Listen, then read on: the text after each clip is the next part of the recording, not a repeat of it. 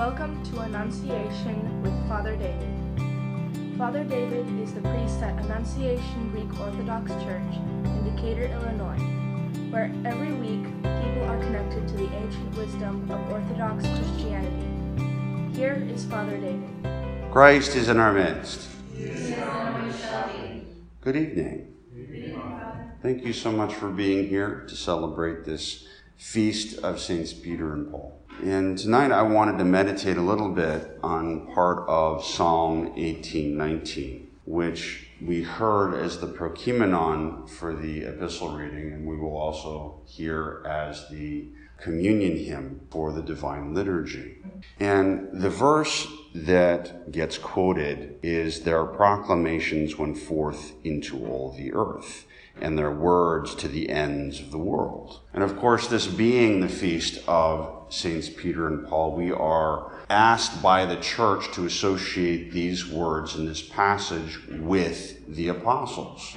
And indeed, through the communion hymn, we are asked to associate it with all apostles and even bishops because Thursdays in the liturgics of the church, we celebrate and honor the apostles in St. Nicholas as the inheritor of the apostles. And the communion hymn for Thursdays is this verse. Their proclamations went forth into all the earth, and their words to the ends of the world. Let me read you the beginning of this psalm, because traditionally the psalm is seen as a declaration that creation itself praises God. The heavens declare the glory of God. The firmament shows the creation of his hands. Day to day utters speech at night. To night reveals knowledge. There is no speech nor language where their voices are not heard.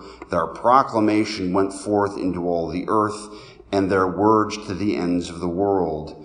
In the sun he set his tabernacle and it rejoices exceedingly like a bridegroom coming forth from its bridal chamber, like a strong man to run a race. Its rising is from one end of heaven, and its circuit runs to the other end, and nothing shall be hidden from its heat. Again, creation, particularly the image of the sun, declaring the glory of God and praising God.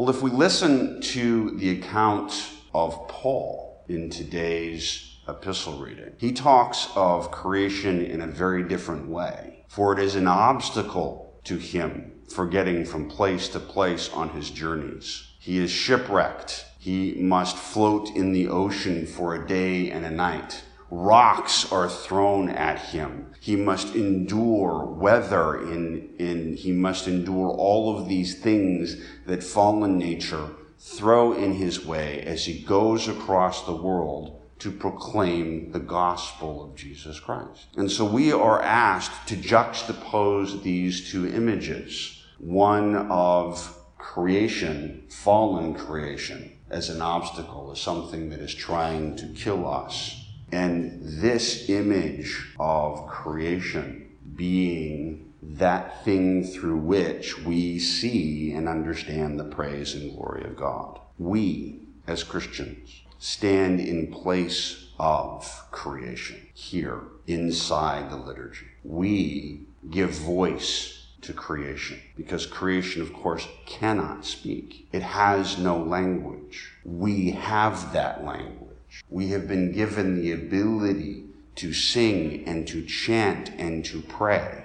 And so it is through Paul and subsequently through all of those he teaches, and sub- subsequently every generation of Christian to stand in this place here and now and be the Son that cries out the praises of God from sunrise to sunset and through the night, so that across all of the earth the praise of God is heard, our voice is heard to the ends of the earth. And so it is in the apostles, it is in the church, it is in us that this psalm becomes manifest, that the praise of God happens through us, that the stars in the sky, the sun, the plants, the animals, the rivers, the oceans, the mountains. Everything praises God through us. And this becomes then a model for the Christian life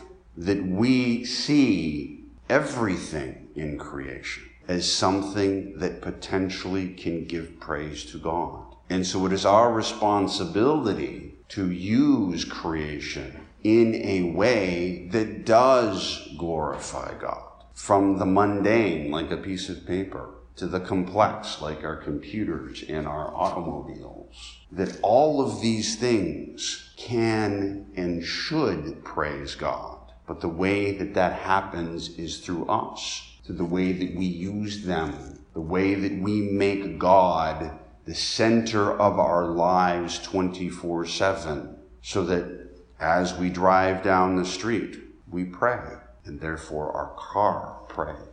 So let us follow in the footsteps of Peter and Paul, who traveled across the world proclaiming the gospel of Christ, and through that preaching stood in place of all of these natural phenomena that are in Psalm 18:19, praising God so that all of creation through the church, through us, praises God. In the name of the Father, and the Son, and the Holy Spirit, now and forever, unto the ages of ages.